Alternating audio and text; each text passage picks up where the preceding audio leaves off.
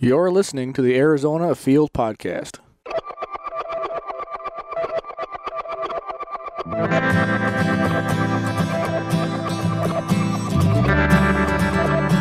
Hey, everybody, and welcome to today's episode. Today, we're going to be sitting down with Michael Cravens. Uh, Michael is the advocacy, advocacy coordinator with the Arizona Wildlife Federation, as well as the vice chairman of the Arizona chapter of BHA, that's Backcountry Hunters and Anglers. He's also an ambassador and contributor to uh, Hunt to Eat. He's a he- overall, he's a great dude. Uh, we have a really fun up, uh, conversation. We talk about a whole myriad of things from how hunters can get better at uh, mentorship, uh, some of the mentorship stuff going around the state, uh, Mike's work with BHA and what it is, what BHA is, and the Arizona Wildlife Federation. And instead of me going on and on, well, I'm- let, I just let him do all the talking. So sit back, relax, and then up next is Michael and I. Well, thank you, Mike. So uh, today we have Michael Cravens on. I don't know if you prefer Michael or Mike. Oh, either are is fine. I, I typically introduce myself as Michael, though. Okay, so we have Michael Cravens on. Um, so if you don't mind, Michael, can you give us a little bit of a, a background and a little bit what we're talking about today? Sure. Um, all right. well, background uh, I grew up in the Missouri Ozarks, uh, which are, are still near and dear to me. But you know, for any any person who's who's spent a life uh, obsessed with the outdoors, you know, the, the West calls to you. Um, you know, and as much as I miss those clear rivers and and deciduous forests. Uh, I, I can't trade what, what we have out here the diversity of habitat, the diversity of wildlife, um, and, and of course, you know, all these public lands we have access uh, to that stuff through. So, so yeah, we've decided to uh, make Arizona our home and getting windy out here. Yeah, a little bit. Uh, yeah, decided to make Arizona our home. Oh, guys, that bike's fine. Just, just yeah, you can lay on the ground. Um, and uh, you know, for all those reasons I just talked about, uh, and yeah, love it here. Um, looking at buying our, our first home, hopefully up in the Flagstaff area, and it's uh, almost hard to believe, you know, coming from you know small town Missouri, that I'm finally in a position that you know I'm, I'm looking looking at property in one of the coolest places I could I could I could dream of living. So pretty exciting stuff. Um, but yeah, yeah, grew up in the Ozarks, came out here, only came out for two years to explore and the state. I wanted to see, you know, the variety of birds, mammals, reptiles, and amphibians. Uh, you know, I was in photography at the time, and uh, and yeah, came out here and spent two years and just stayed. Uh, finally convinced my wife that this should be home, and uh, so that's that's how we got here. So that's pretty cool. So how long you been out here? Uh, we've been out here ten years now. Ten years. Yeah. Okay. Yeah. Because uh, until you mentioned, I forgot how because you're pretty into herpetology. I am. Yeah, Yeah. So this is definitely a great state to, to pick that up. In addition to you know all the birds and mammals. It that we have yeah, yeah. I'm definitely a generalist outdoorsman. I, I, I dig all natural history and, and you know all taxa. I like birds. I like herps. I like mammals. Uh, uh, you know, even back east in Missouri, I got deeply into crayfish for a while, which and that was a lot of fun. They're they're neat little animals. Oh, they are for sure. Uh, so I am kind of curious though. Do you have have you picked up a favorite taxa out here, or a favorite maybe even a, a favorite snake or anything? Man, that's tough to say. Uh, as far as you know, herpetofauna, reptiles and amphibians go, you know, Arizona is one of the most diverse states, you know, in, in the union. You're fine. You, talk. Yeah. Okay, thanks. You know, um, he just he's overly friendly, and we're we're doing a podcast right now, and he's just going to go ballistic wanting to play. So, You want it quieter. If you don't mind, and I, I, don't, I, I don't mean to be rude, and we'll come and visit you soon, I promise. Thank you so much. oh, that, that felt really rude. yeah. No, uh, if, if, if it, we'll see how the audio sounds. But, okay. uh, that might or may not hit the editing floor. Sure, but, uh, sure. No, Ed, Edward is is super friendly. Um, you know, he's never met a dog. I mean, you could bring the most vicious vicious dog by, and he'd be like, "Oh crap, that dog wants to play with me." Yeah. And uh, yeah, it gets a little chaotic though. Yeah, but he's young. He's only a year, right? Yeah, yeah, just over a year. Yeah. Uh, can you say like, uh, do you mind saying like what he is? Sure. so folks aren't. No, no, What's, Edward's what's an Edward? Edward is a German short-haired pointer, um, and in my opinion, he's an exceptional one. He's a good-looking dog. He uh, is an absolute charger in the field. When, when we're in the field, all he cares about is finding birds. Uh, and then at home, he is the biggest goofball and, and most affectionate dog I've ever known in my life. Uh, my kids can climb all over him. Usually, he's climbing all over them. so y- you couldn't ask for a better family dog or a better hunting dog. So I got really lucky there. I know he was a joy to have in camp because we we, we both participated in the in the BHA uh, hunting for sustain uh, yeah hunting for sustainability workshop. Yep. And no, he was an, he was a, he was an awesome delight to have in camp for that time. He was He's fun. He's got a lot of personality, that's for sure. for sure. a lot of energy too. So you said you came out here. So you originally came out here just on your own, or did, did work bring you out here? Um, no. So, um, uh, I, I went back to college late. I was probably oh 33 uh, when I graduated. My wife, uh, who I've got 12 years on, uh, she was more appropriate college age, and we graduated together. So after that, we went up to Kalamazoo, Michigan, and uh, where she uh, directed a, a summer camp up there. And you know, when that seasonal work was over, we had a, a choice on whether to go back to Missouri or sorry, this is getting off to a rocky start, huh? no, no, it was, it was picking up good on here. I just want to make sure we have good all the way through. Okay. Um, so yeah, the choice was either go back to uh, Missouri, uh, you know, which we've we've done, uh, or do something different. At the time, we had no kids, you know, we were just boyfriend and girlfriend and had plenty of freedom. So I uh, I voted for Arizona um, just to come out here and explore, and uh, so that's what we did. Yeah, we found some uh, adventure guide jobs, you know, guiding like backpacking trips, mountain biking, stuff like that, and uh, in Phoenix. So that's what brought us to Phoenix. And yeah, I came out with a um, an old rickety trail trailer um, that we bought for like 50 bucks off Craigslist, piled high. It looked like the Beverly Hillbillies, um, and had lots of trouble, uh, car trouble. We rolled into Phoenix with uh, with the gauge on hot, and uh, yeah, we made it. We made it here, and we settled in, and we're actually living like established adults these days. That's a trick unto itself, especially with uh, just Arizona. You know, in Phoenix in particular, it's hard to get a place to live here. I mean, it's not hard, Mhm. but it's Yeah. it's a trick. Yeah, we've you know, in in the ten years we've been out here, you know, we started with you know a crummy little apartment we found online, then you know moved to a nicer apartment that we really liked for a while there, and then to the house that we're currently in. We've been there for shoot five six years now, um, in a great little neighborhood. But and you know now we're off looking to buy our own home. Nice.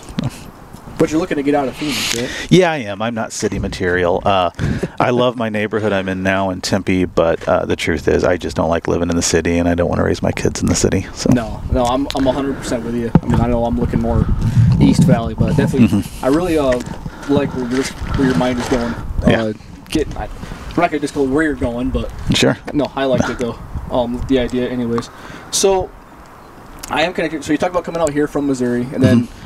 Like, how did you get into the outdoors in the first place? Okay. Um, well, you know, growing up, man, that was never a choice for me. Uh, I've literally been obsessed with the outdoors and with wildlife um, from from my very earliest memories.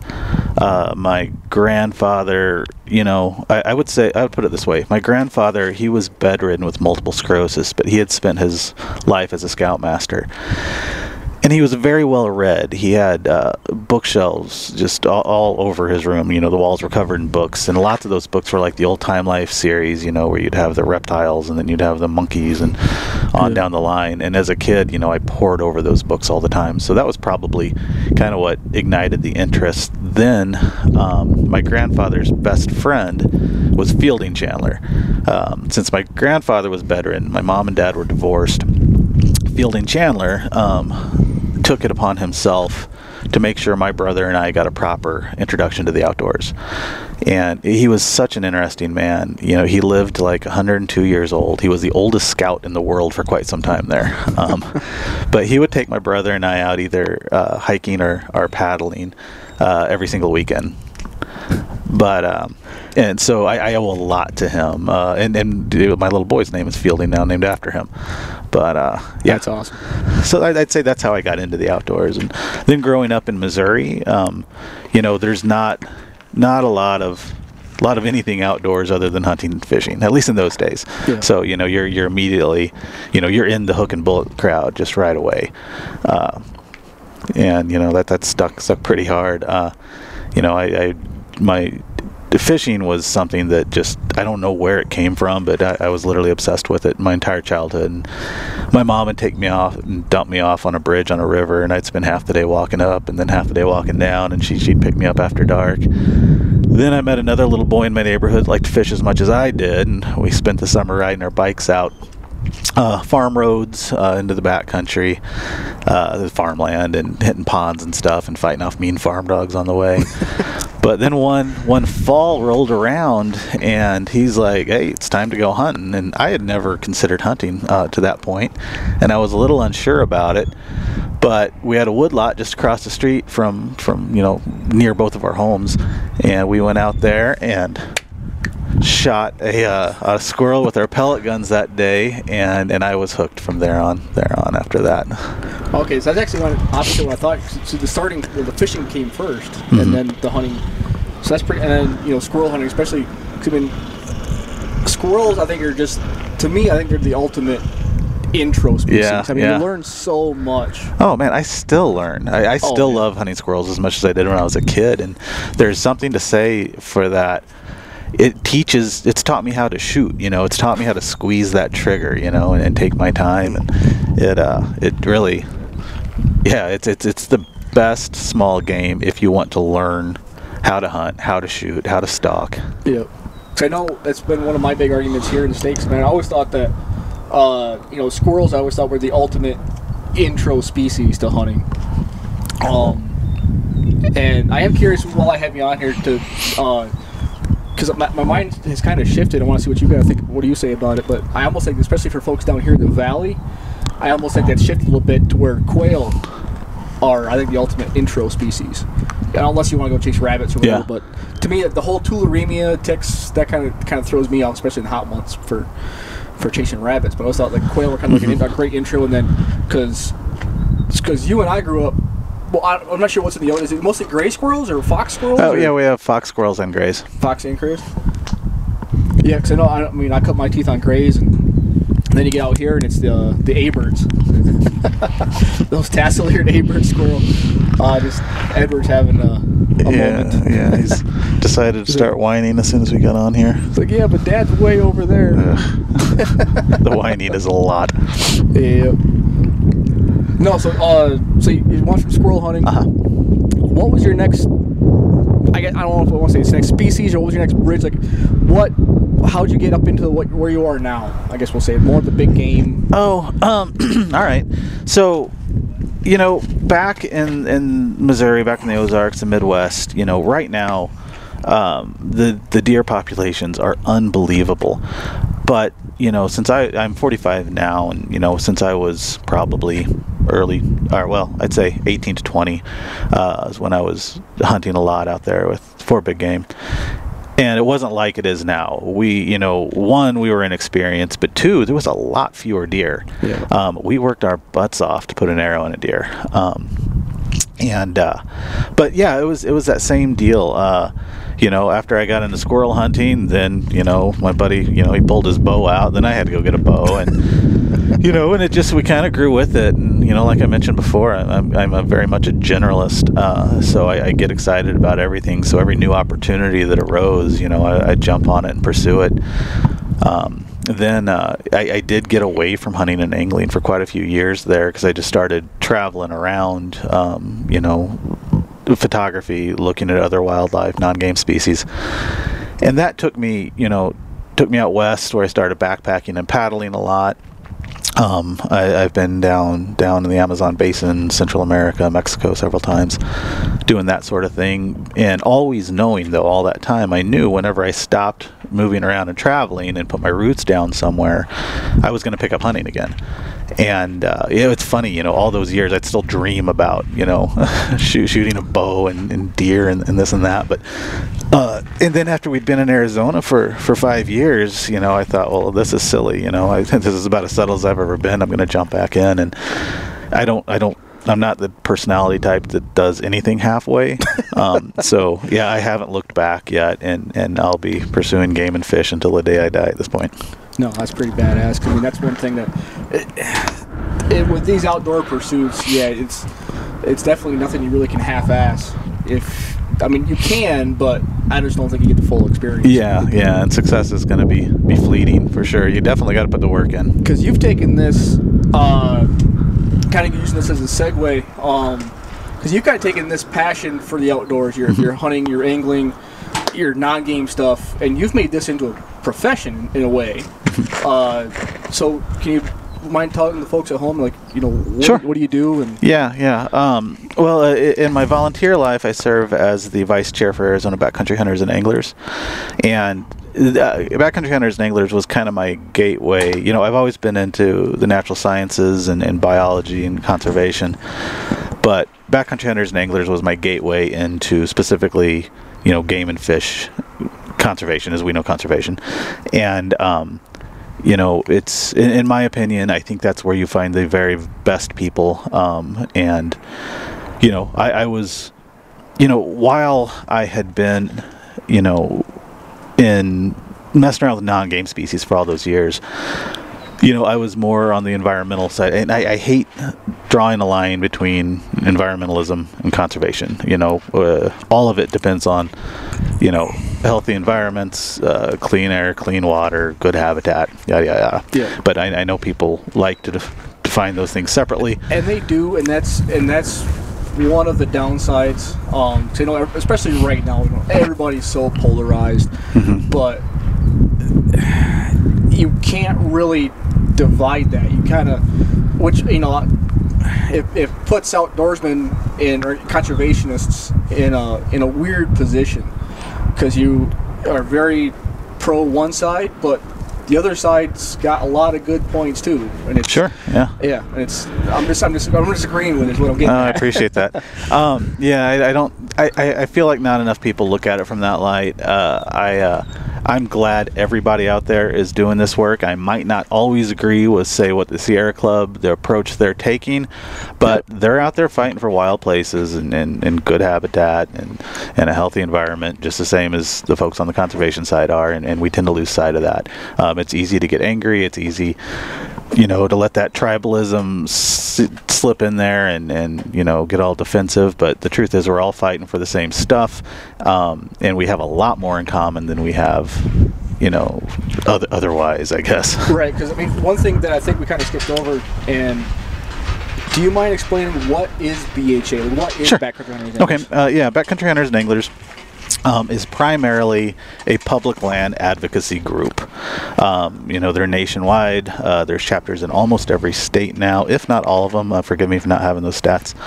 But, um, you know, uh, here in Arizona, we, we work on bad public land bills. Uh, we do signage projects. Uh, we do the standard go out, pick up trash. Uh, our chapter chair Justin, he just got back from going out and sinking some Christmas trees and for habitat and lakes around here. So all that standard stuff. And it's also the great thing about BHA is it's so easy to get involved. You know, we, we have pint night. Well, back whenever we all saw each other in person, we had had pint nights, and hopefully we're going to get back to that real soon. So, and that was basically just an opportunity, meet at a local pub. Um, you know, drink beers if you want to, and it's fine if you don't. But get together with like-minded guys, uh, talk about issues, talk about things you love to do, and uh, just have a good time. So it's easy to get involved, um, and it, it's easy to rub shoulders with guys, make new friends. So it's just a fun group um, and they do a lot of great work. Yeah, cause I know that uh, just following uh, Backcountry Anglers on, on social media because uh, I'm probably going to get the, the, handle wrong, but from around Instagram, you guys are is it Backcountry? Is, is it BHA AZ or Backcountry Anglers? Man, I felt like it changed or something recently because I've did. had trouble finding it. I think it's Arizona underscore BHA. I it's, think. Okay, I, I, think it used to be and the AZ Instagram. the end. And then yeah, yeah. But if, if you type in Arizona BHA or something on Instagram, it, it should be able to pop up. Should Um, be, yeah. It's harder to find than it should be right now. Yeah, just, yeah. Because one thing that um, uh, I get a kick out of, and the reason I brought that up in the first place was it really just shows all the work that BHA has been doing in the state. 'Cause, I mean, everything from you know like Justin and guys going out and, and helping G, GF, AZGFD or yeah GFD. I always get You got it. I always want to say F, uh, F, FGD. Right, that's an Um, Eastern thing. Yeah, right. Uh, you know, sinking the trees for habitat. Mm-hmm. Um, just so if folks listen to this, and they don't know those trees. They create structure. yeah. Yeah, so it allows the fish. Because without structure, the fish kind of have no place to settle. Um, they don't have the protection they, um, for spawning, whatever. Because like sunfish will use the tree branches to kind of hang out with, Sure. and, and uh, crappies. And I'm just letting folks at home kind of know, like, to, Yeah. to you and me, it's yeah, that's what they do. But it's- Right. you know, not everybody knows what it's for. Like, okay, why? Why on earth are they throwing Christmas Right, trees so out in the lake? Yeah. in the lake? Isn't that pollution? Yeah. This is different. This time it's different. Yeah, this time. Um, you know, but in addition to that, I mean, uh, we were still on the angling side, but um, last year, well, before everything got crazy, you guys were doing a lot of helping out with the fish stockings. Remember it with the with the Gila and the Apache Mm-hmm. Yeah, trout? yeah. One one nice thing about BHA is you know it's a relatively young group, and um, you know there's a lot of energy there and a lot of guys that want to get out there and do something. So yeah, they'll call on us whenever they need to backpack uh, you know native trout fry up into the mountains and put them in streams and things like that. Yeah, that's and I think that's just a badass opportunity. I mean, if folks want to get involved, I mean, it's it's like you said, it's so easy to get involved. Even if you just want to come and see what's going on, I mean, those pint nights are Right. I mean, it's sitting around with a, with some liquid courage, and I mean, it's, Yeah. it's easy to get a hold of and talk to folks. Oh man, it's a great bunch of guys too. yeah. No, I've had a riot coming out to, to all the events. Well, every event I can make, pretty Yeah. much, which isn't, Yeah. isn't all of them by far. But, um, but uh, so you have BHA, and you also. Nice to meet you guys. Yeah, we'll check you later. All right, have a good one. We're, we're out here at the uh, Papago Archery Range in Tempe, Arizona. Yeah, I probably should have said that. Yeah, um, which is a pretty cool venue for folks, you know, because I think it's set up as a JOAD range, um, Junior Olympic Archery Development. I think the D stands for. Uh, Man, I've seen some of those kids out here shooting, and they're good. oh yeah. I mean, really good. yeah. No, they are some. There are some top shooters out here. Uh, but I mean, it's a free public range. I mean, it's you got to bring your own target. You know, it's BYOT, but it's. I mean, everything's marked out. You got a nice, you know, pavilion to sit. You know, sit under in the shade. I mean, we're not in the shade right now, but you know, it's you can get out of the elements. I've shot here in the rain before. You know, don't, don't have to worry about it. Um, the only thing right now is doing all that construction. I think, because I remember right, that's. I think I heard that's going to be the Giants spring training facility. Is that what this? I have no idea. Yeah, I think it's what all that new that new baseball complex Oh, behind us. yeah, I didn't even notice it. Yeah. Um. Because I've actually been hearing that's got a that's got some public land issues with it too. Because Yeah. it's going to be it's public land, but it's they're putting a private facility. Yeah, a couple years ago, I, I, I mountain bike around this park, and uh, a couple years ago, I guess they sold a chunk off. I'm assuming for I, I this, think it's that yeah. chunk over there. Yeah. And uh, there was a lot of a lot of turmoil over that. I didn't necessarily get involved in that, but Yeah, it sounds like it was uh because I mean, we're in technically in Scottsdale. Mm-hmm. I think it was a of the Scottsdale. Uh, it wouldn't be a public lands committee. It was like a heritage committee or somebody was really cranking that one up. But yeah, I think it's gonna be where the the, the Giants are gonna do their spring trainings. oh, cool. Right on. Yeah. But uh, oh, where were we? Yeah. Um, Talk about Arizona Wildlife Federation. yeah. Um, yeah. If you want to talk about AZ uh, Wildlife Federation or um, your other non-professional Mm-hmm. Oh, side. yeah, okay. We'll, we'll do that first. get get done with the non-professional stuff.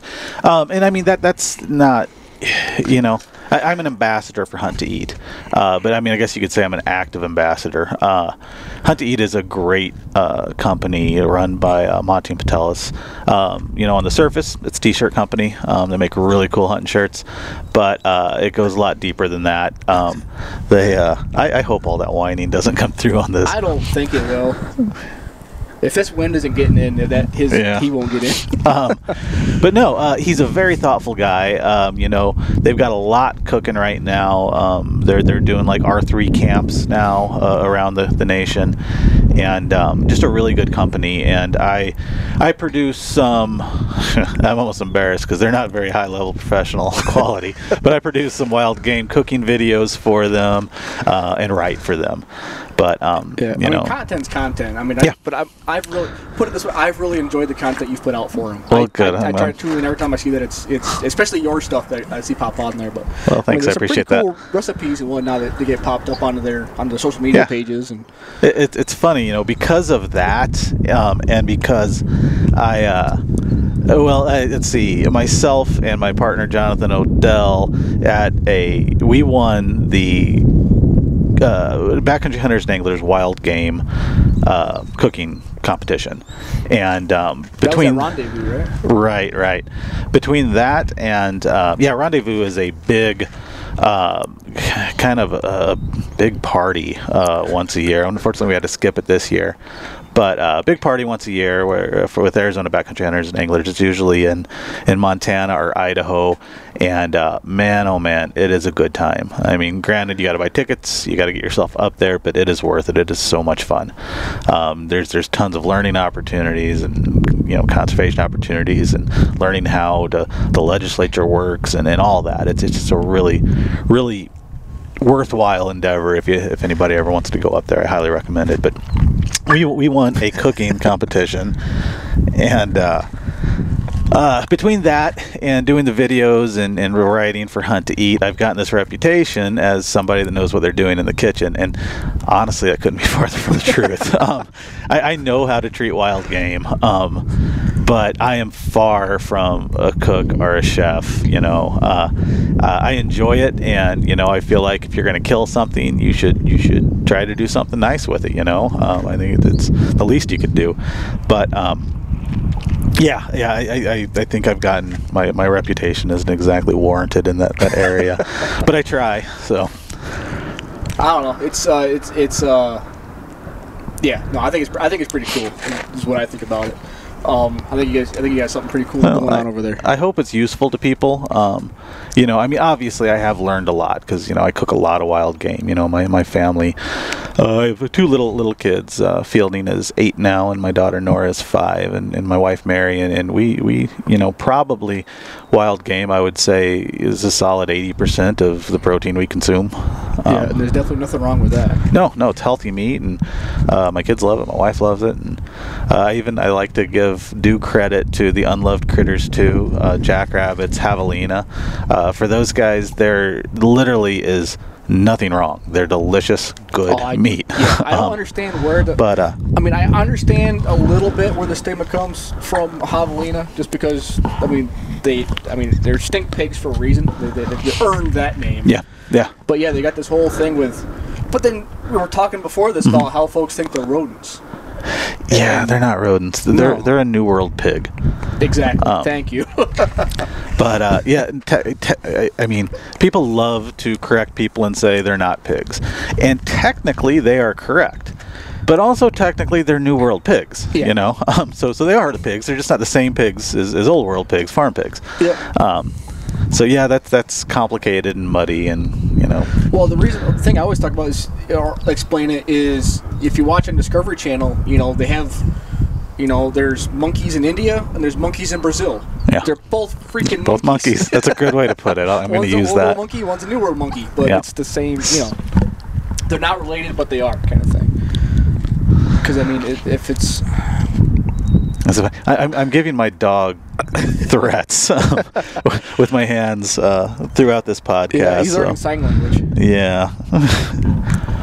Man, he's a good-looking dog, though. He is a good looking dog, but he's getting on my nerves right now. Yeah, he'll curl up here.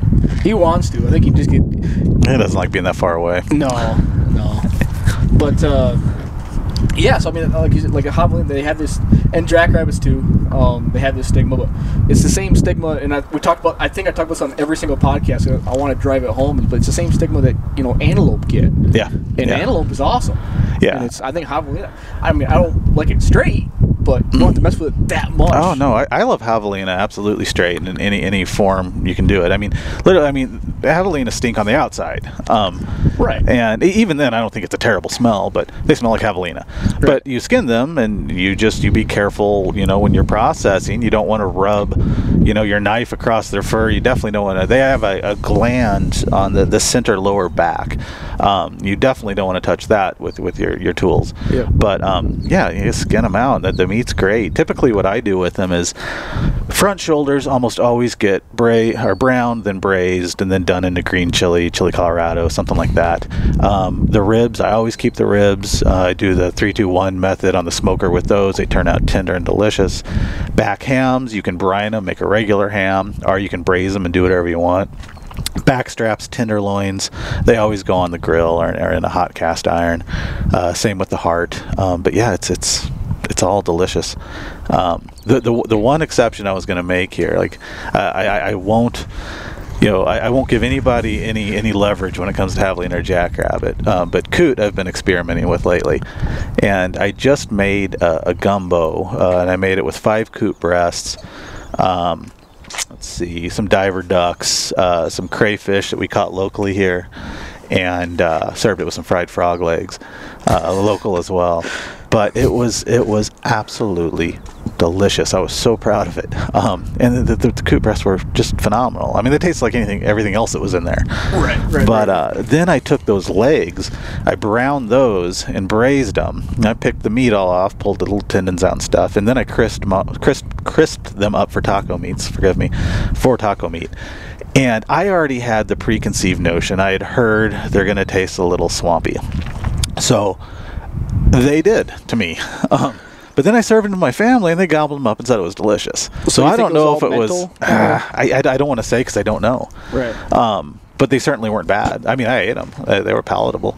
Uh, but I would not say, you know, they were delicious either. Put it that way. Um, Right, but but the breasts were great, and I think that at least this is, and I'm, I'm repeating uh, Hank Shaw here, so this is not info that's coming directly from me, but I think it's because there's fat in those legs, Mm. and that's where that that off flavor comes from, like like it does in diver ducks, and you can't get all the fat out of those legs. Um, that's how I understand it anyway. But like I said, I had that preconceived notion in my brain, and and that's what I came up with. But my family loved them. Right, because it goes right back into they always say you know fat is flavor. Yeah. And, you know sometimes the flavor is good. Sometimes, it's not. Yeah, yeah, But in ducks, yeah, that's where all the uniqueness comes from between species. Otherwise, you uh, you know, skinned out breast tastes like a skinned out breast, no matter the species. Right.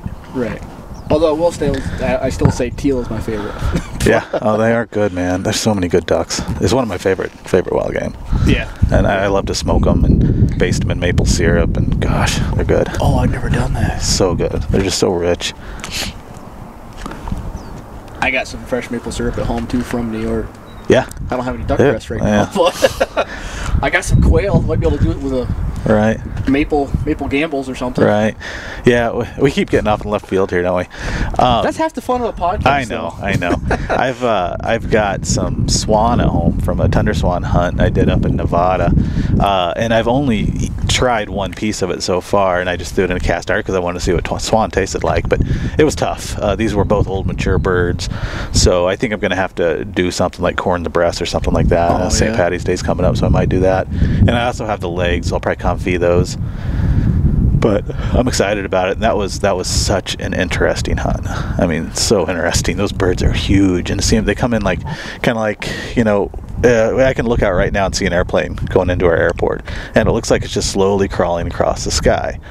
But that's because of the size. Yeah. It's moving very, very fast. It just doesn't look like it, uh, and that's how those swans are when they're coming in. So you end up shooting behind them. You think they'd be easy to hit because they're giant, but Right. uh, and if anybody knows aircraft, I mean, I mean that's a seven. It's a seven six seven. Yeah, coming down.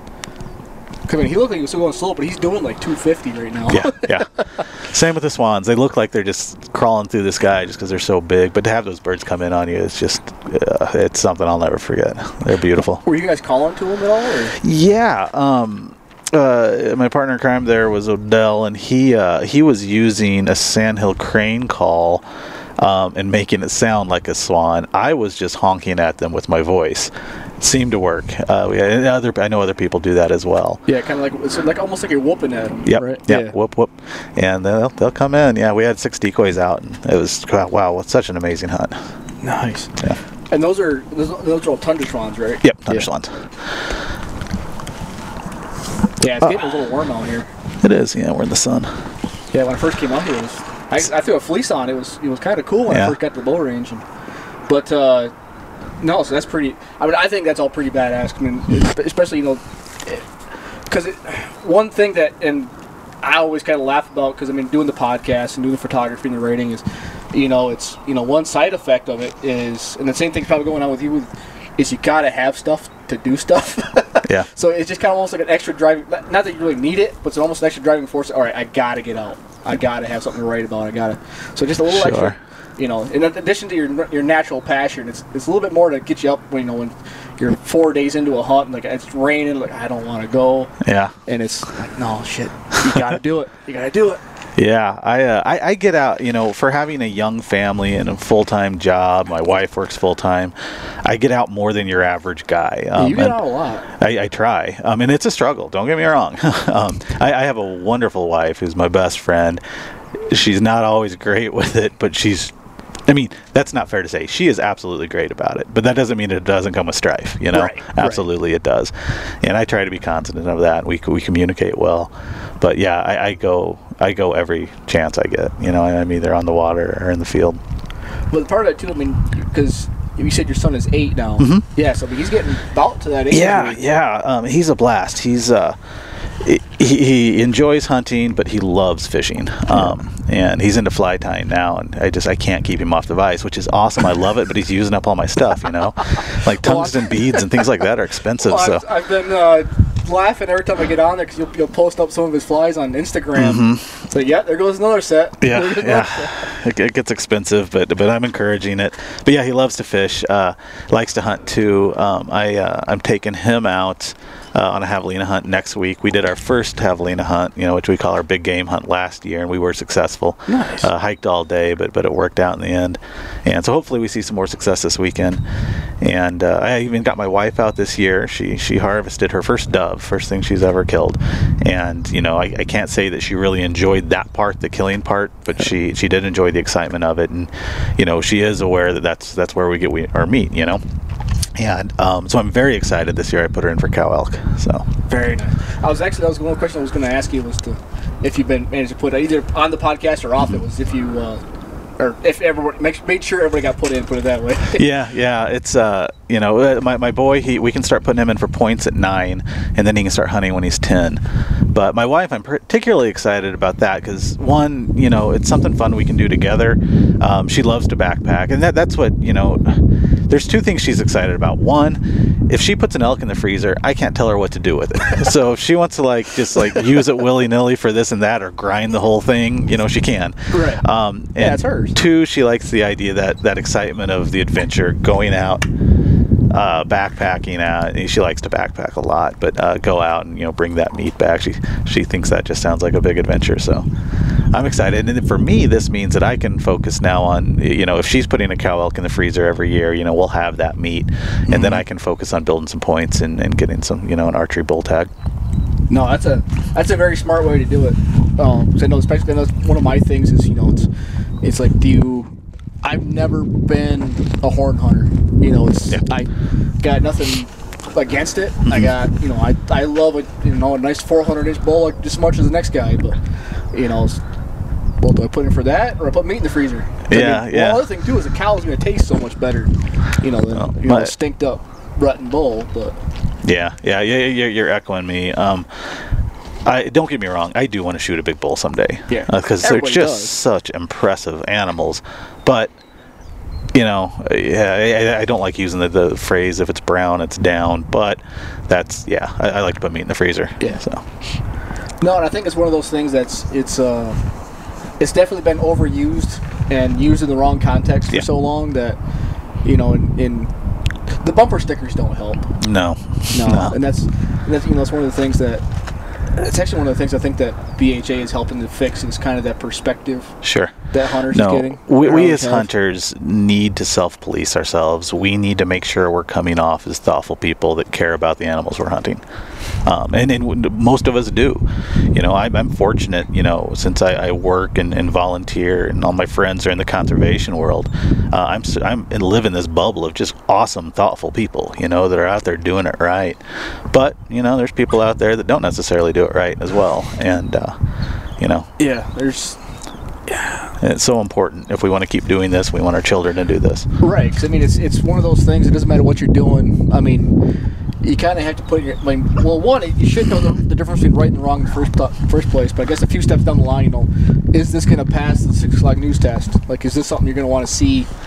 You know, if That's a great you way know, to- yeah, is, it, to is this going to pass muster if Mhm. your if your mug gets on the news? Yep. and that's you know hopefully you've made a decision you know you've you don't have to get to that far to make that decision you know you, hopefully you just know but you know some folks need a, little extra prompting i guess but Yeah, yeah.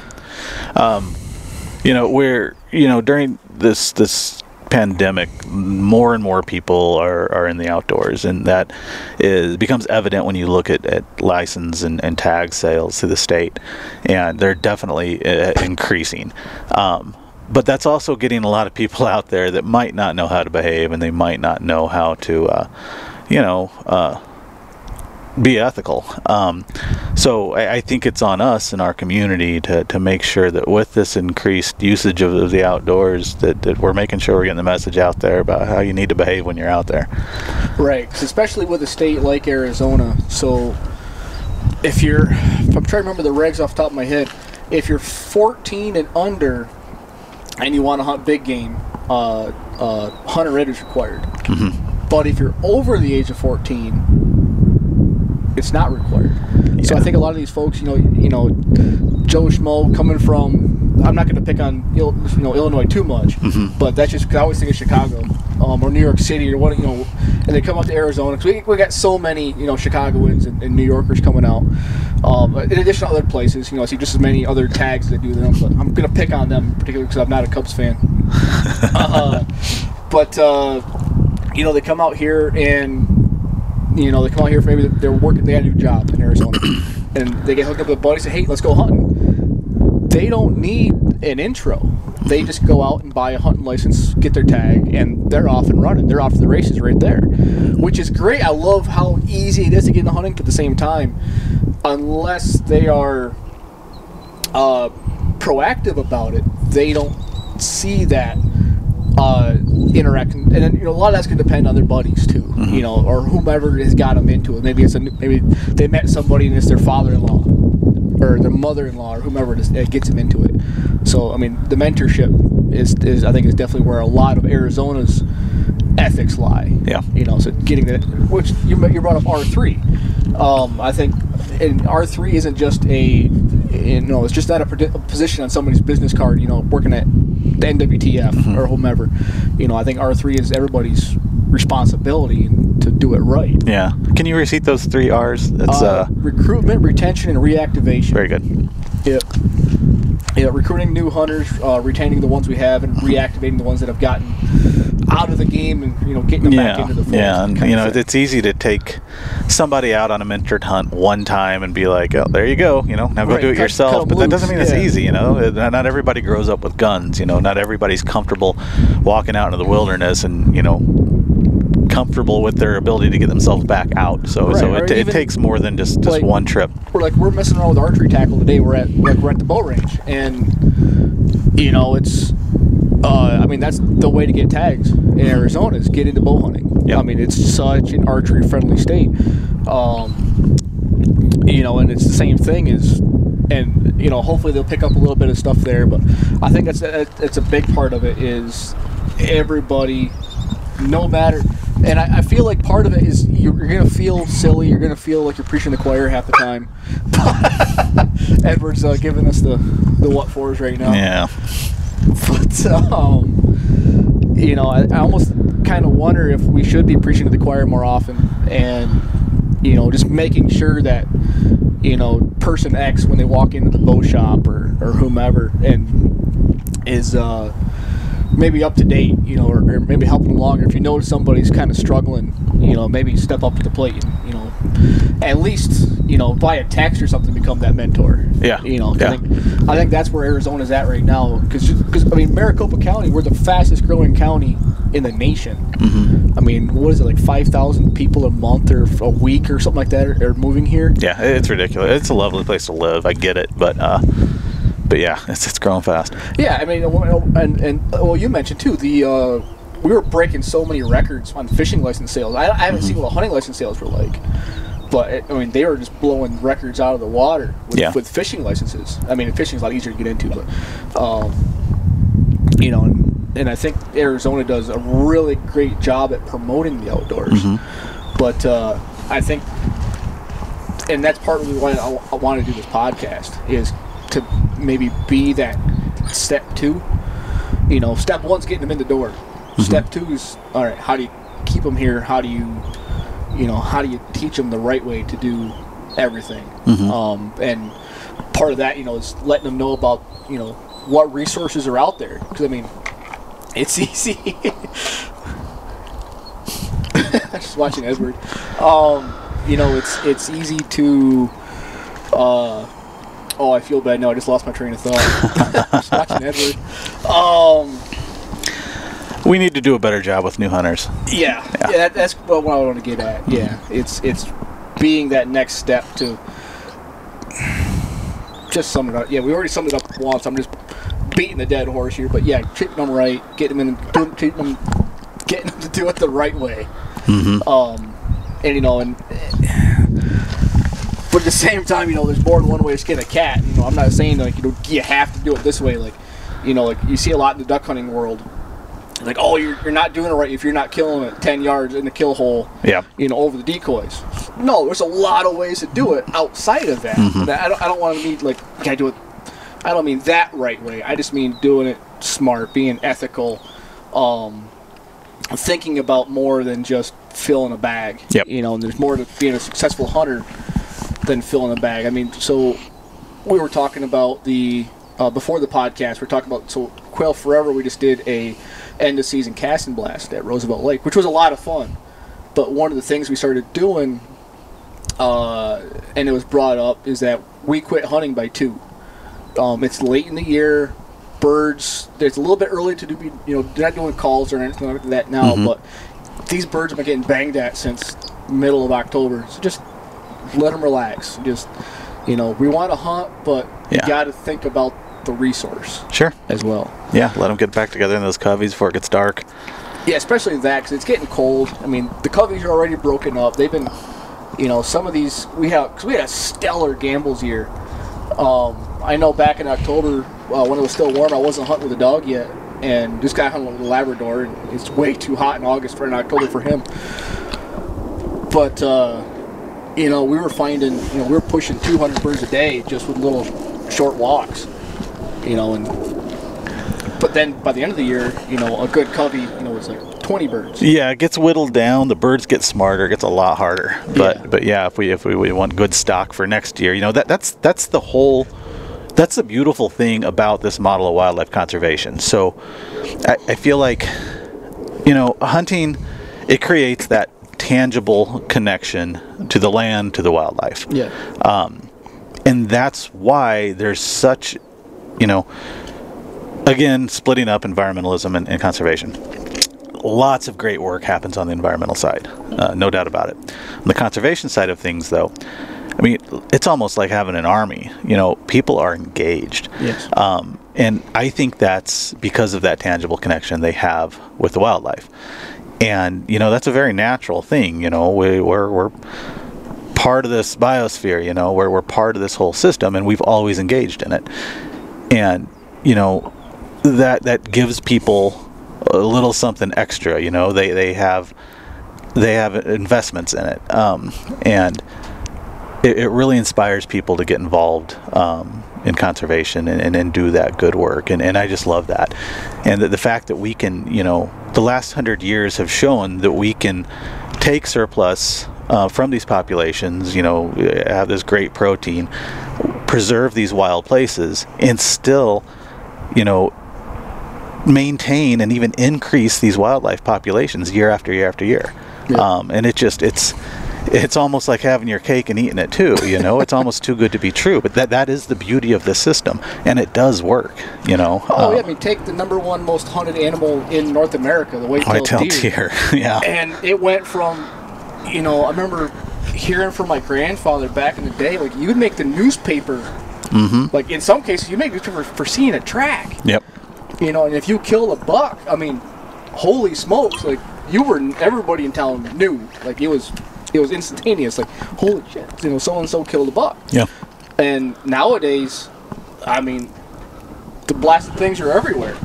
It doesn't matter you know it doesn't matter if you're in the adirondacks or the ozarks or arizona. There's a it's not that hard to find a deer anymore. Right. you know not that not that they were ever crashing i mean i know our mule deer populations are on a decline uh, now in parts of the state and other state, you know, other depends on the unit, you know, but the mule deer aren't doing as great as the whitetails always have. You know, and I'm, and I'm mostly talking midwestern, eastern whitetails. You know, not so much our Coues deer. I don't really know how much difference our deer have seen, but yeah, I mean, it went from that. You know, what was it like fifty thousand to well, like they're in the they're counting deer in the Yeah, millions yeah. now. Yeah, um, it, it's amazing. You know, uh, I guess a lot of that increase has been, you know, uh, market hunting is, is what put wildlife in, in a bad spot 100 years Yes, ago. for sure. You know, no regulation uh, at all. And that and you know having that regulation and and watching those numbers and being careful and managing the take every year including with the whitetails out east edge habitat you know we've created so much edge habitat and they just they thrive in that out here in the west Coues deer habitat is the same as it was you know when when native americans were hunting them you know and Yeah. that's one of one of the nice things about being out here is you know these these habitats and these wild places are the same as they always have been um, And I feel like I, have, I keep I keep wanting to stop you to explain stuff, but um, you mentioned edge habitat. Uh-huh. So, how would you define edge? Like, Uh, it's pretty straightforward. yeah, yeah, an ecotone between uh, ecotone between two different habitats. So you know, you'd say a woodlot and a field. Yeah. So what that provides uh, to to something like a white-tailed deer, you know, red-tailed hawk's another uh, easily observed animal that that thrives on edge habitat, but you know, it, it provides a variety of resources um, in one area. It also it provides you know bedding and and and cover from predators, and it also provides you know good food. Um, so yeah, yeah, habitat is, is almost always going to have more going on wildlife wise than say you know a, a, uniform woodlot or or just an, an open field. You know. yeah, And of course, that, that varies, you know, with species and different habitat types throughout the, the country. right. Yeah, it's it's, it's uh, less so here, but uh, yeah. So being the edge habitats. Uh, I know if anybody's from back east, you know, listen to this. Uh, you know, we used to hunt soft edges a lot. So you know, it doesn't even have to be like like you mentioned. Um, uh, uh, woodlot in a field is what I would consider to be uh, defined as a hard edge.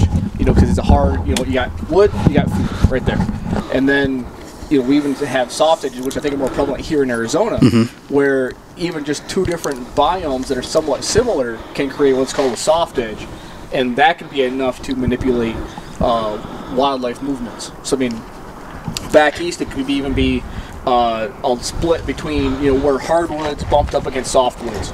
Um, and those would be used as a travel corridor because just enough difference you know one provides food one provides cover um, to get them to move. And the same thing happens here you know when you get into the uh, brush lines you know you get on the edge of a big flat of of uh, uh, cholla Mm-hmm. you know, you get the cholla, then it goes right into a juniper line or a mesquite line or something like that, and you know you'll see deer moving on those edges. And, and you know here we have more defined, you know, with the ridge, ridges and gullies, and but even like in a gully, you can you can if you watch the trail lines, they'll generally follow some sort of an edge. It might be somewhat easily defined as a creek bank, or it might be just difference in in uh, the vegetation. But Right. just a little. Um, yeah, just little stuff like that. You know, like, like it, it could be somewhat minute, like, but it's still a little. Right. th- th- they're tuned into it more so than we are. You know that that goes back to the whole R three first time hunter thing too. That that seems almost so common knowledge to people that have spent their life in the outdoors that you don't even think to mention it to someone new. Which is why I keep stopping you to, to Right, explain right, stuff. So. but uh, yeah, um, yeah, 'cause, I mean that's part of what uh, I mean R three is all about. I think, and, and or at least where it should go if it's not there already is, you know, it's one thing to say, oh yeah, you need to go to, I don't know, put in for Unit eight. I'm just pulling one out of my tail, but you need to go to Unit eight. You need to put in for cow tag if you want to go elk hunting. S- All right, you get up to Unit eight. What now? You know, you know, you can say, oh, you go to this base. Oh man, I still feel like that sometimes. Yeah, but I mean, you know, it's, it's kind of like, well, what you know? All right, so these elk are going to be in such and such a basin, or you- you're looking for such and such a feature. Well, why is that feature tangible? Why does that matter? Mm-hmm. Yeah. And, and that's stuff that I think seasoned outdoorsmen forget to pass on. right. You know, it, it's it especially with because there's so many adult onset hunters now, especially here in Arizona, um, with all the transplants. and folks just getting. I mean, I mean the, the COVID brought a lot more out, outdoors people in men and women, mm-hmm. and you know, and I think that's it's that's just part of it. You know, part of it, you know, it's you gotta learn on your own. There's mm-hmm. some things just can't be taught, but other stuff, you know, like that. It's all right, you know, part of your mentorship. You know, in addition to, you know, like it's kind of one of those things where all of a sudden my mind stops working. But mm-hmm. you know, it goes from the hard stuff. and, Oh, don't shoot over- across a road. Don't shoot them. You know, if there's an elk, in, don't shoot them in the water. You know, Right. stuff that should be, you know, like, well, duh. Yeah. But there's other stuff, you know, smaller stuff. uh, You know, like the tracking. Like, well, why did you do this? Or, um, I was teaching one of my friends how to read a rub. You know, even deer rubs, you can kind of gauge an animal's size or his, uh, you know, what stage of his ruddiness by like by his rub line. And uh, we used to do it back east. You know, you kind of gauge which bucks did it, did a certain rub just by like. Uh, Dad used to call them dog killers, but the brow tines, and Yeah. watching how the brow tines rubbed, uh, rub the trees, and Yeah. if, he, if he's a really tight buck, he'll wrap around, and you know when he puts his head left or right, that that brow that uh, main beam will come and that'll hook the backside of the tree. Or Right. If he's really pissed, he's getting you know, this, you know everything's shredded. You're looking for the Uh-huh. sap, you know stuff that stuff like that is, is kind of what I think is you know, and it's interesting to folks to learn too. Mm-hmm. Yeah, and I appreciate that because it's I, I tend to overlook these things and and I need to be better about that. So that's a good reminder. Yeah. But uh, as you said, we keep going off in the left field. But you want to talk about the Arizona Wildlife Federation? Sure. Yeah. All right. So yeah, that's uh, in, in my professional life. Um, I work for the Arizona Wildlife Federation, and I am the advocacy and conservation coordinator. So what? I mean, the Arizona Wildlife we're approaching hundred years old now. Um, so we uh, we've been around, you know, nearly nearly hundred years, and I say we. Of course, I, I was not involved at that point, but um, Which is almost as old as Arizona is. yeah, yeah, Yeah, we just turned what So- 109 two days ago. Yeah, we, we were formed because uh, back then, uh, wildlife uh, was was controlled by the leg- legislature, um, so it was all politics, and there was a lot of you know good old boy type uh, you know back patent deals, um, a lot of favors, and, and that's not good for wildlife. We want science to dictate wildlife management. So the Arizona Wildlife Federation was formed in order to create the first commission in Arizona, uh, which is what we, we work with now, and and I'm, I'm you know it's just a great system. You know we don't want politics in wildlife; we want science in wildlife. But that's how we were formed. Um, you know, and through those hundred years, there's been ups, there's been downs. Um, right now, we're on we're on a pretty uh, significant upswing. But uh, we, at least my work there, I we focus on both game and non-game species. We're, we're definitely you know ga- leaning towards uh, game species.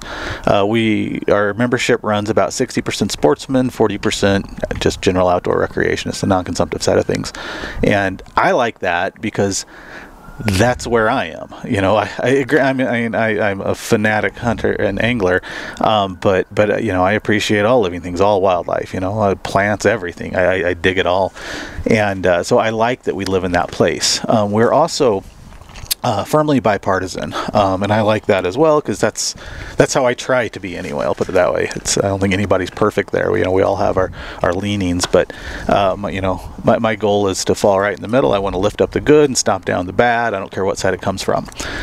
That is a great place to be, um, and that's what kind of gives us our teeth too. Because when we're down at the Capitol, we have doors open to us on both sides of the aisle. You know, we have our friends, we're Republican friends, and we have Democrat friends. We can talk to all of them, and it's, it's a really good place to be. At the same time, it's also a very uncomfortable place to live because, you know, uh, in my daily work life, I'll be in one meeting where, you know, I kind kind of feel like a crotchety old conservative guy, and then uh, you know, an hour later, I'll be in another meeting where I feel like I'm way far left. Um, and I like that because that, that's the, the space I want to live in. But but also, you know, it can be uncomfortable at times, and you know, when when you're working in politics, um, you know, like lately we've been working on uh, uh, HB 2702. It's it's a bad public lands bill, and you know, when when you take positions on these bills, you're going to upset somebody, and and you know, especially whenever you're working in the center, you know, you, Right. somebody on one side or the other is going to be upset about what you're doing. But that's the place we live, though, um, and and w- I think we do exceptional work. And uh, we, yeah, sorry, Edward's being a distraction again. but um, uh, yeah, Where uh, you going? Well, it's a, it's a, it's a great group. Uh, we do a lot of good work.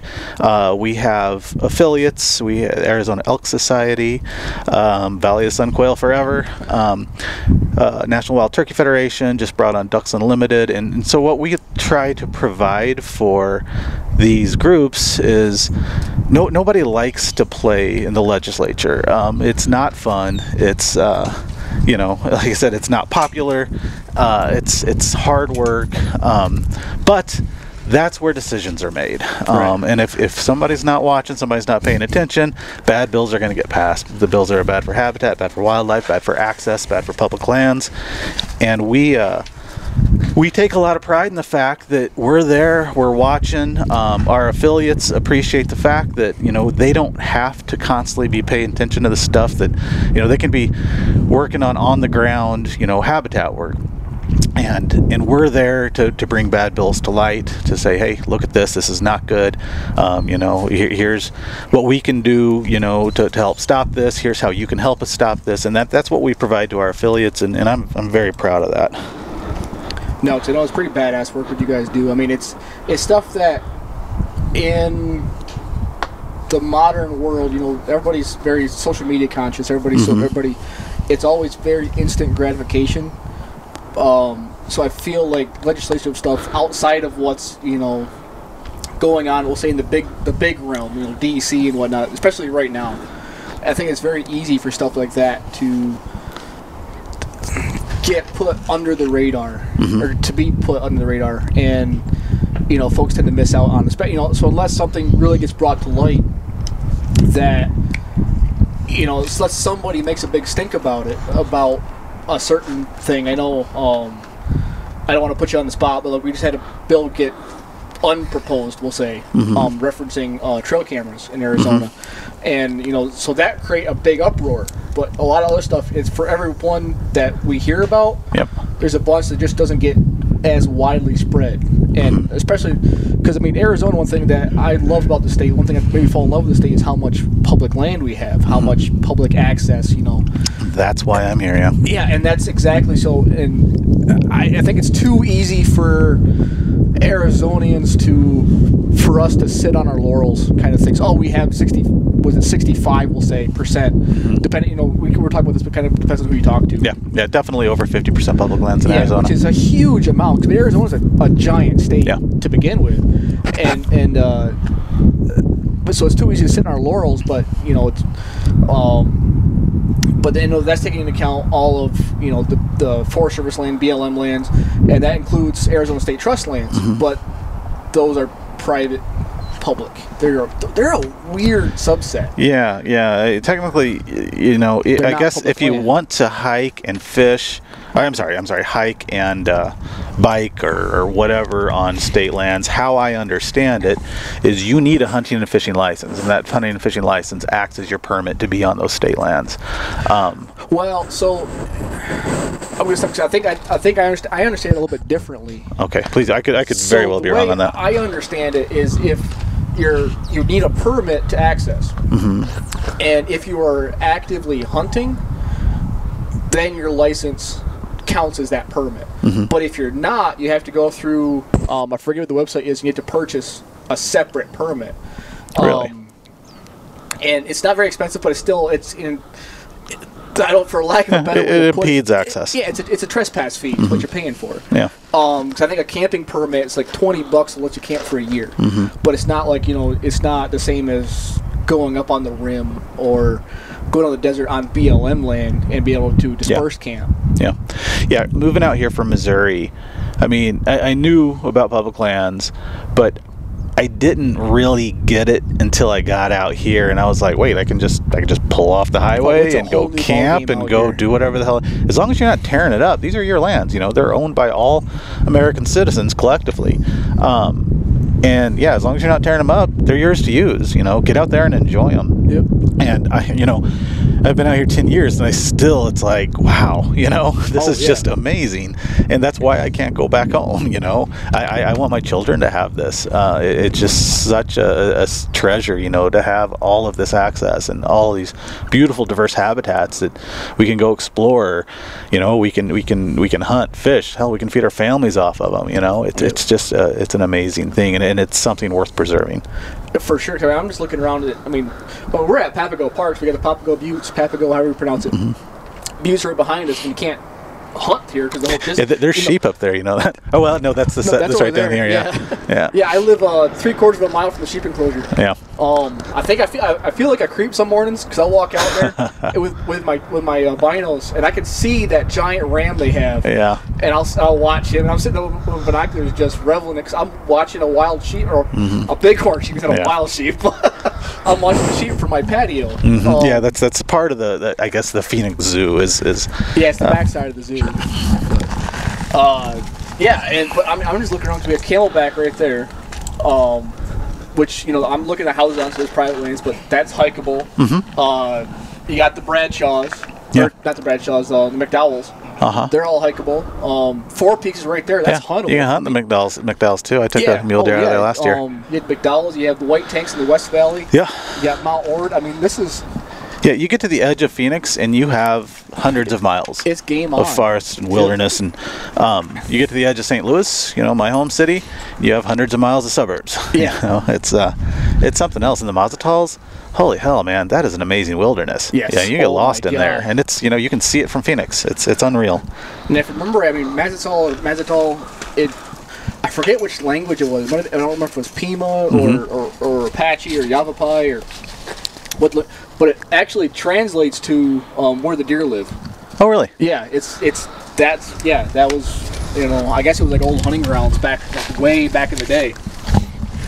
Uh, but there's so much. I mean, if you just want to go look for gold, Yeah. you got superstitions right there. I mean, there's Right. legends about it in there. Oh, there. yeah. So, um, if you want to go be a, uh, what do they call them, a Dutchman hunter? Sure. Yeah. Yeah, if you want to go be a Dutchman hunter, I mean, you got plenty. Yeah, all the Yeah, hiking. me and my little boy are hunting javelina in there next week.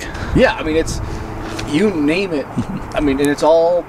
And the one thing I love about Arizona too is, I mean, we're sitting in the middle of the Sonoran Desert, well, the north edge of the Sonoran Desert. You drive an hour. I mean, you can get up in Chaparral. Half an hour past that, and you're up in Ponderosa Pines. And then you go, you go east. You go, you know, you get up and towards uh, heading towards like Young or up backside of Globe. I mean, within an hour, everything changes. Mm-hmm. You know, you can get out of the cholla, you can get into the pines, you can, uh, you can get into. I mean, hell, our deer species change. You go far enough north, you get away from desert mule deer, and you get into Rocky Mountain mule deer. Um, same thing with wild sheep. You go from the Nelsoni desert sheep. We have, you know, which there's sheep all around us in, in, in around Phoenix. Um, then you go far enough north, you start getting into classic, you know, Rocky Mountain sheep. Yeah, I mean, yeah. it's just so much here. I know I mean, it's almost hard to tell you a overwhelming. sheep tag, but Right. the, the opportunity to at least see a wild sheep Yeah. is within an hour drive, Oh two yeah. hour drive. No, I mean literally world class. Some of the biggest desert bighorns in the world are just outside of Phoenix. Yeah. You know. I mean, the Estrellas are, I mean, they're behind the buttes right now, but the Estrellas are right over there. Superstition Mountain, they all got, um, I know one of the, the things that I loved when I got here was uh, we went on a tour with, it was, it was put on by AZGFD and the Arizona Desert Bighorn Sheep Society. And they rented, I forget what the name of that big fake paddle boat thing is on Canyon Lake. But the, they rented the boat out, and it was just they took us all around Canyon Lake to, to showcase all the sheep on the lake. All right. And it was just a, for somebody new to Arizona, um, came from you know we're you know an area where uh, any buck over 120 inches was giant. You know, going up and seeing these, you know, a couple of them rams are pushing 170. Mm-hmm. You know, and they're right here. It's just outside Yeah. Phoenix. It's like what the hell? They might as well be a million miles away, though, as far as me getting attacked. as far as so- getting attacked, yeah, but but um, from a photography standpoint, I Yeah. mean, the photo opportunities there, just sighting. I, I just love the opportunity to see wild sheep on the mountain. I, I mean, um, same thing goes for the bison herds up north. Just the opportunity to Mm-hmm. Yeah. know that they're on the landscape is pretty bad. yeah, I, I think it's amazing. Um, I, I don't ever get tired of this stuff. I, I, I- love the diversity the state offers. Yeah, it's it's unreal. But one thing I am curious about. So, we'll just say Joe Schmo, Mm-hmm. just whomever it wants to be. Uh, what is the best way for them to get into? I don't I want to call it the fight or get into it Mm-hmm. and, and help out uh, the federation or BHA or Sure. you know, but to help you know maintain our traditions or our pretty much our way of life. Right, way I right. look at it. Um, well, let's put it this way. Or with BHA, simple. Go to a pint night. Let's get to know these guys. Um, it, it's one of the most opening, open and welcoming groups that I've ever known. You know, there's if you're a brand new hunter and you feel funny going to talk to experienced hunters, which you know most people do. You know, I it's completely reasonable. These guys, they're not like that. They're you know they're not going to make you feel like you don't know what you're doing. They you know it's they're, not they're cliquey. no, it's not clicky at all. They're just nice, welcoming, cool guys to hang out with. So that would be the very first thing I would recommend. Go to a pint night, um, and it's it's like, uh, hell, how do you put this?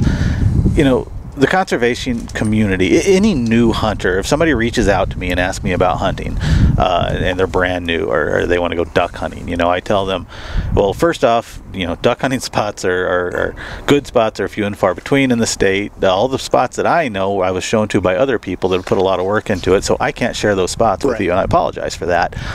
What I recommend is go join Ducks Unlimited. You know, go to a meeting. You know, join your local chapter. Get to know those guys. The conservation community are where, in my opinion, the very best people are know, to be to be found in, as far as sportsmen go. Yeah. I mean, I know there's good ones out there otherwise, but the conservation community is tends to be full of thoughtful people that you know want to do good work. So the, you know they're always open uh, to to new folks that, that want to do good work as well. So it's not hard. It's simple. You know, just show up, talk to people, reach out, make some phone calls, send some emails, start rubbing shoulders. You know, all of these groups need volunteers. They all need help. Most of them are completely volunteer based anyway. Yep. Um, and all you got to do is show that interest. You know, uh, send an email. You know, we all live in a world full of social media now, so it's not hard to find these people or these places or these hell, shoot orgs. a DM on Instagram. Yeah, I mean, yeah. that's- and I get those all the time, and I appreciate it. Last night I had patio beers uh, at my house with a fellow that just reached out and, and wanted to be more involved. So um, yeah, it, it's easy, and he's going to be more involved. I mean, he's he's in the right place mentally, and and I know I got somebody I can call on, and you know. Um, so yeah, it's not hard. You know, all you gotta do is put a little bit of effort in, and, and uh, people will they'll take you the rest of the way. Yep.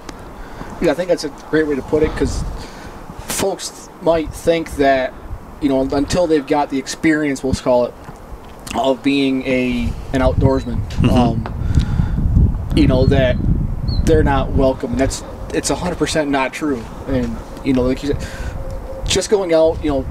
Just go talk Yeah. baseball with somebody at the bar. I mean, the conversation will get there. Yeah. And And you don't even have to be a hunter or angler. I mean, the work that Backcountry Hunters and Anglers does, the work that Arizona Wildlife Federation, it benefits everyone on, on both on the consumptive and the non-consumptive side. So that, that's just one way of sunning hunters and anglers versus hikers and campers. Um, it uh, it benefits everybody. You know, we're out there working to preserve these places and access to these places, and so it doesn't matter if you like to hike or bike or camp or bird watch or hunt or fish. You you benefit from this work. Yes. Um, and you should definitely consider supporting these organizations that do it. And and you're not going to be ostracized if you come in and want to, want to be part of it, but you don't hunt and fish. You know, you're just simply not. Oh, we have a ton of members between, you know, Ducks Unlimited, Quail Forever, Mm-hmm. you know, that they don't really hunt or, you know, at the most, you know, they they have a bird dog. Mm-hmm. I mean, I've, I've known quite a few folks that only got into hunting or even got interested in the groups because, Because of their dog, yeah. yeah, it's like, oh, yeah, I have a hunting dog, you know, let's take him hunting. That's awesome. I mean, you get involved, um, and just having, but and it just gets you in that group and, and just introduces all these extra folks to what's going on. Because I mean, I think it's it's very easy for folks, especially it's just as easy with folks on social media is to get out in the weeds, get doing your own thing, and they don't know that this stuff is is going on. I mean, I bump into folks all the time that doesn't know what um, Quail Forever is, or they, they think that it's all it's all hunters, and I mean, majority of them are because they. But the reason they do the conservation is because they love this resource. I mean, these guys and gals are some of the most passionate people you'll ever meet. It doesn't matter what the subject is. You know, you you put these guys up against any sports fanatic, Yeah. and they're going to be on the ball for their subject. I mean, they they know these these birds, they know these animals, and one thing that uh, I know I had issues with in the past because I never had a lot of money. Mm-hmm. Um, like they always say, you don't get a wildlife for the money kind of thing. You don't do it for the money because there is none. Uh, but it, part one thing that I want to try to stress is that if you're going to be out there messing with a resource, we'll call it, Mm-hmm. um, harvesting a resource, whatever, I th- think you should be talking with your wallet a little bit and helping that resource. Sure. So I mean, if you're, you know, if you're with, you know, the way I'm looking at, you know, you chase ducks, you know, you should be helping out Ducks Unlimited, Delta Waterfowl, um, any of these, any of these. If you're if you're interested in sheep, you know, you have the Arizona Desert Sheep. 'Cause I, I really like the state focused ones more than the federals, even though I'm very big in Quail Forever. Um, you know, yeah, like uh, Arizona Elk Society and the RMEF, the Rocky. Mountain Elk Foundation. You have the National Wild Turkey Federation, which is the federal side. Um, but in addition to all that, in Arizona, we're all doing it on public lands.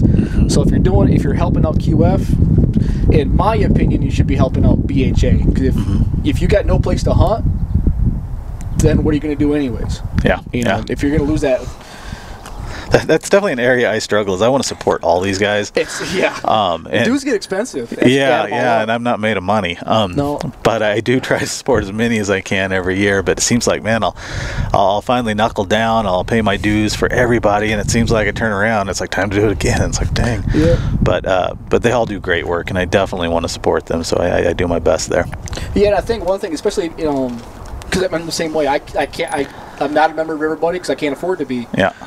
But I one thing I really enjoy is how much overlap there is too. Mm-hmm. So I mean, you got the the DU guys. We um, they're helping out riparian habitat. Mm-hmm. Even in Arizona, I mean, they've they've done a couple thousand acres of habitat restorations here, and that directly impacts everybody. I mean, that those riparian that's helping the deer, that's helping the javelina, that's helping the quail. Um, quail habitat is helping everybody too. So it's it's the only difference I really see is which species they're using as the umbrella. Mm-hmm. But they are an umbrella to cover everybody, Yeah. which is I don't know. I think it's pretty badass no matter how you look at yeah, it. Yeah, no. If you're if you're supporting quail forever, you're also supporting rattlesnakes, whether you like them or not. You know. Yeah, right. Um, you know, you're, you're supporting, you know, all of the organisms, the the birds, the bugs, the plants that, that you know utilize and make up those habitats. Right. I mean, I think everybody. Wa- I mean, so one phrase that gets thrown around a lot in my profession is you have a lot of armchair biologists, Mm-hmm. and I think if you're going to be an armchair biologist, I think the best way to do it is to actually support the folks that are helping biologists. yeah. Yeah. I But, think uh, so. but uh, so we're we've hit an hour, just hit an hour seventeen. Um, I lost my OneDrive here. I wanted to talk about, but uh, there we go. So I guess we'll kind of start wrapping it up. So uh, in 2021, you've had a. I don't want to get into it. but Something had a rough start. I did have a rough start to 2021. But uh, what are you looking forward to? in Okay. 2021. Well, Well, um, well, okay. Uh, Twenty. Uh, the year starts out here with Arizona, the hunting year. It doesn't really ever end. Um, you know, we can we start with uh, javelina uh, in January and February. Then we roll into spring turkey. Then we roll into spring bear, and, and then before you know it, it's it's elk season, and it's just it's a year-round thing here. Uh, a good problem to have. Uh, my wife would probably disagree with that, but I think it's a good problem to have. Um, but uh, so yeah, I, my year did start off rocky. Uh, I went on a, on a ham uh, javelina hunt, which ham stands for handgun archery muzzleloader. Um, and I was archery hunting, and you know, the fr- I was out for three days. First two days, man, I, I had pigs, and yes, I am calling them pigs. Uh, I had them in front of me. You know, I, I will say I had, six to seven javelina, and I'm really making myself look bad here. You know, within 20 to 40 yards of me, um, and through my own screw ups and mishaps, or just bad luck, I, I could not get a uh, connect with an arrow. But uh, get to the last day, and I've already screwed up so much. Uh, I, I'm thinking there's no way the Javelina gods are going to give me another opportunity because I don't deserve one. But sure enough, I'm up on my glass and knob having my morning coffee, which is probably one of my favorite parts of big game hunting is glassing with coffee in the morning. It's an awesome feeling. But uh, uh, sure enough, I spot some pigs up on the mountain next to me, and uh, I go ahead and, and, and start my approach, hike, you know, down my mountain, up the next mountain, and I come up over the backside, downwind from them, and drop my pack, uh, which, you know. I, I look around myself and I'm like, yeah, I'll remember this spot. I always do that. Um, but you know, you're so it. focused and you have so much adrenaline going on on these animals and, and getting close to them you never do you never forget where you drop your pack so you should always mark it and i know that and i never do but anyway so i drop my pack i'm making my final approach and you know this this squadron javelina is literally just i'm on the top I'm on the top of the mountain. They're just below a little rock outcropping. So i'm got 10 yards to creep up. I'm going to get up over these rocks. And i know i'm going to have a shot right there. And uh through two trucks and uh, like an SUV uh, pull up down below me. And uh, you know, it's funny because if these guys listen to this podcast, I'm sure they have a completely different story than mine. Oh, but this this is this is how it happened on my end. These guys pull up below me and uh, dogs barking. They're they all get out of the truck. They're talking loud, and I don't pay that much attention to them. I figure they probably spotted the pigs I was on, but they were so far away. You know, I- from from my perspective, they may have been closer, but I would have guessed over 200 yards. So I'm thinking, well, these guys are going to have to make an approach. You know, and I'm already like literally I'm on top of them, so I don't think it's going to be an issue. But uh, a few seconds later, I hear a uh, a shot ring out, and I think, well, they can't they can't be shooting up here. Uh, they're too far away, and I pull my, my glasses up or my binoculars and look down, and sure enough, there's a guy looking back at me with binoculars, and another guy with a rifle pointed up in the mountain. Um, you know, which looked at like it was pointed at me, although I'm sure it was pointed at the pigs. And uh, I'm like, oh my, you know, this is not good at all. So then, you know, I, well, I just I can't imagine what I would have felt like if I'd had my son with me. Um, you know, that, that would have just been terrifying. It was already scary. So I raise my bow up and my arms and I wave and I'm like, you know, hey fellas, I'm up here. You know, don't shoot this way. And they said, get out of the way Jesus. and it, it, and at this point these guys were strung out but i mean i didn't know where everybody was but i know they're spread out uh, under the mountain and i mean at least and i'm not exaggerating i, I want to say more but at least 20 shots rang out um, it was so discouraging and it was you know the the, the most blatant display of neglect and lack of sportsmanship I've witnessed, and I've still got a pit in my stomach over it. Um, I didn't want to move because they got a bunch of guys down there shooting and everything. You know, they're way out of range. Um, I mean, maybe with you know a guy that knew what he was doing with a muzzle loader would have been in good shape there. Or, you know, they could have been using those AR pistols, which really aren't pistols. Um, but they Yeah, lit up this the system. mountainside. Yeah, they, they they they lit up the mountainside, and I didn't want to move because I was afraid I was going to be shot because they're going to shoot whatever's moving, you know. Right. And uh, but I eventually did have to back out of there because it was just a bad spot to be in. What was funny, and and those pigs that they they'd been shooting at, they they were it was another one of those opportunities. Ran up, stopped right in front of me, but only for a moment. I tried to knock an arrow, and they carried on. But um, as I was looking for my backpack, which of course I lost at that time, um, I heard them coming up the side of the mountain, and one of them had the audacity to say, uh, and that this is why I say I'm sure the perspective was different for them, but one of them says, "Can you believe he just stood there?" That was so unethical. I'm gonna get his license plate. And I was like, "Are you kidding me? You guys roll in on me as I'm literally I've been you know approaching these pigs for an hour now. I'm within 10 yards of them. You guys pull up and start shooting and you know regardless of the situation or whatever their perspective was when i said hey i'm up here don't shoot up here that's when the, the shooting should have stopped Yeah. um, because there's just no excuse. No javelina is worth you know uh, shooting a human being. But um, but yeah, I, I didn't go talk to him at that point because I was more interested in where those pigs had gone. I should have. I should have called authorities or something, but but I didn't. Uh, you know, hindsight how it is. But it was just it was a bad uh, bad uh, situation, and you know uh, there are bad actors out there, and I, it's a terrible way to end a talk where we've talked about all the good hunting does and all the thoughtful people in the hunting community, and all that still holds true. But you know there, there's some some some other guys that don't know how to behave out there too, and you Right. know, and we, we need to make those people know that that's not acceptable as well.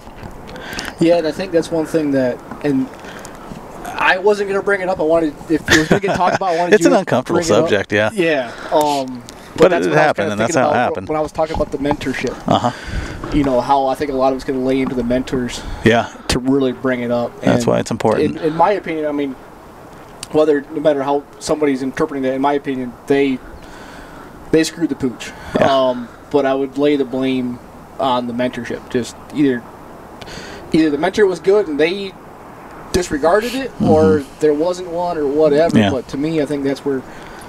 Yeah, like I said, we and- need to police ourselves. Yeah, yeah, for sure. But anyway, that's that's the one. I, I'm sure the rest of the I, I I can't say I've ever had a bad hunting trip, but uh, you know, even if I'm unsuccessful, I love that time to unwind. Uh, you know, clear my head. You know, I think about my family and my kids, and uh, I just I love being by myself in the wilderness. You know, it's it's, it's just a great time for me all the time. But th- that trip was bordered on. That was kind of a bad trip.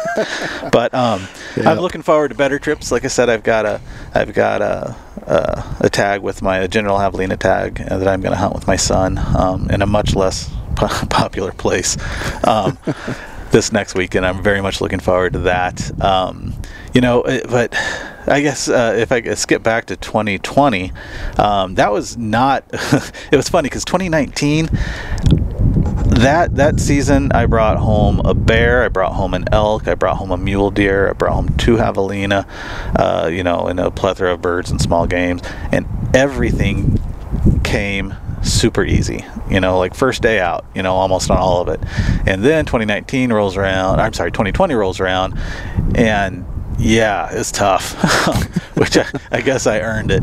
But uh, I did, I did, uh, I did, didn't get an elk tag. Um, I didn't get to put in the time and into bear that I wanted to, uh, and uh, I, I did get a small mule deer buck um, on uh, in the early archery season.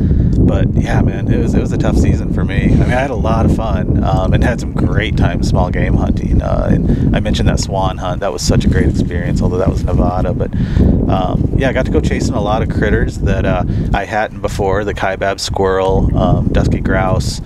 Um, I tried for uh, chukar, and that's that's a tough one. I'm going to give it another try this year. But I got to do a lot of new things this year that I hadn't tried before, and uh, had, had a had a really good year. I should say last year. Another one in 2021.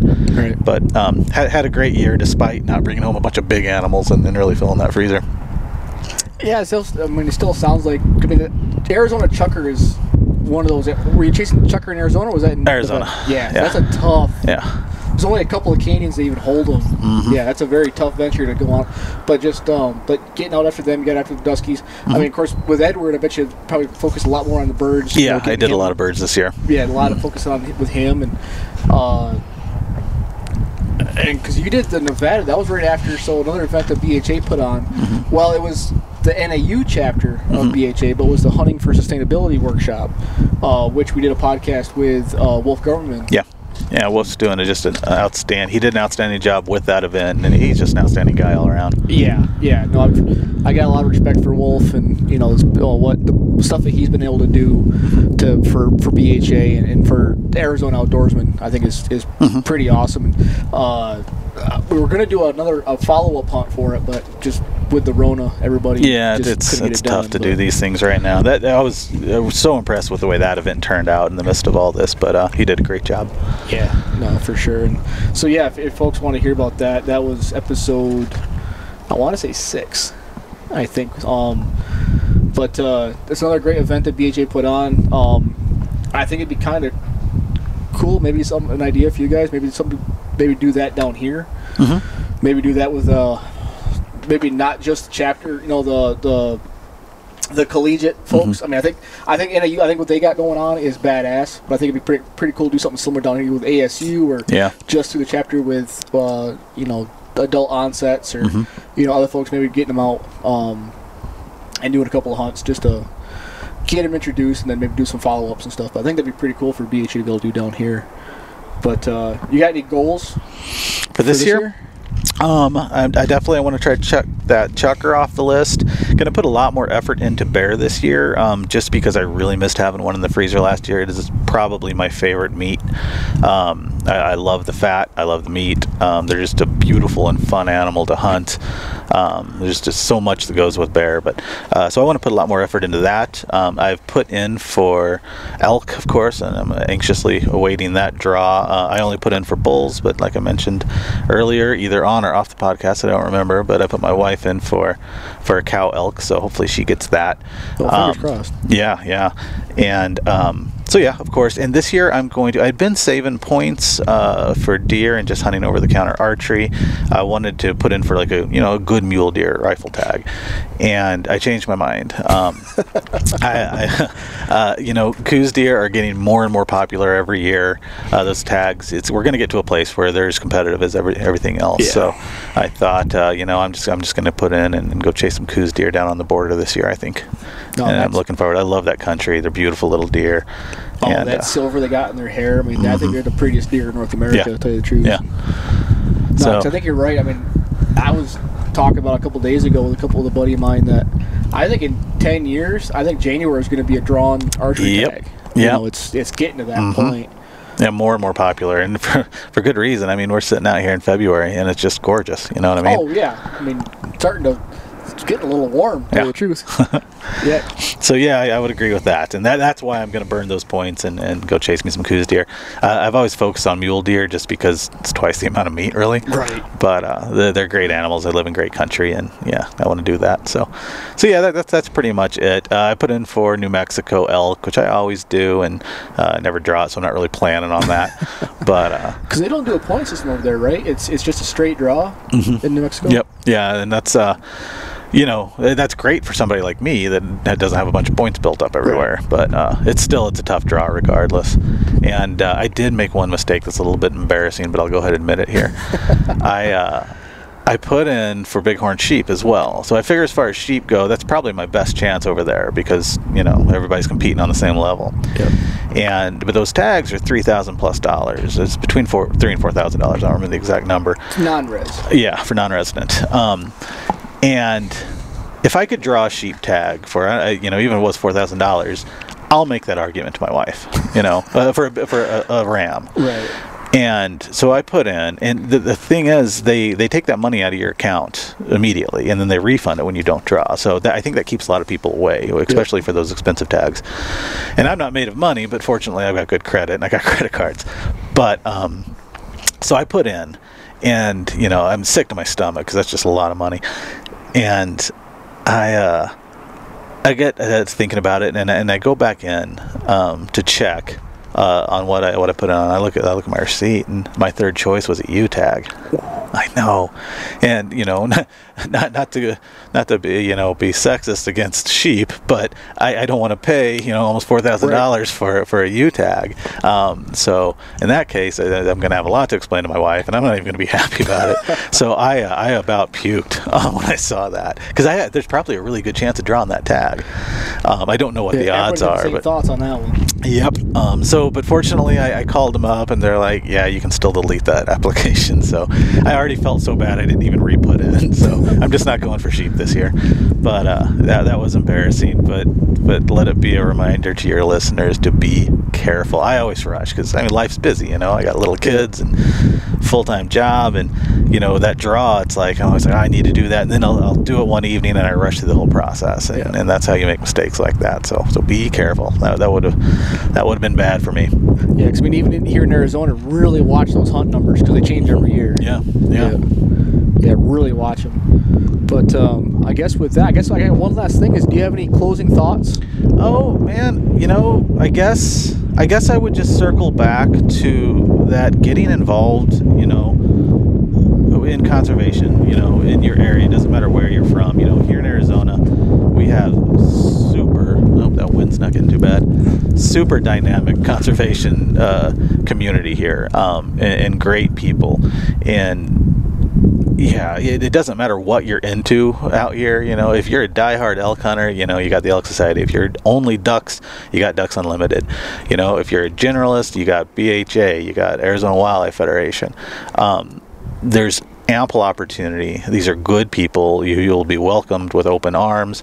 Um, there's tons of opportunity, and you know, even despite you know, you don't don't you don't have to get into this because you you're a selfless person that only wants to do good conservation work. It can be I'm I am a super selfish sportsman, you know.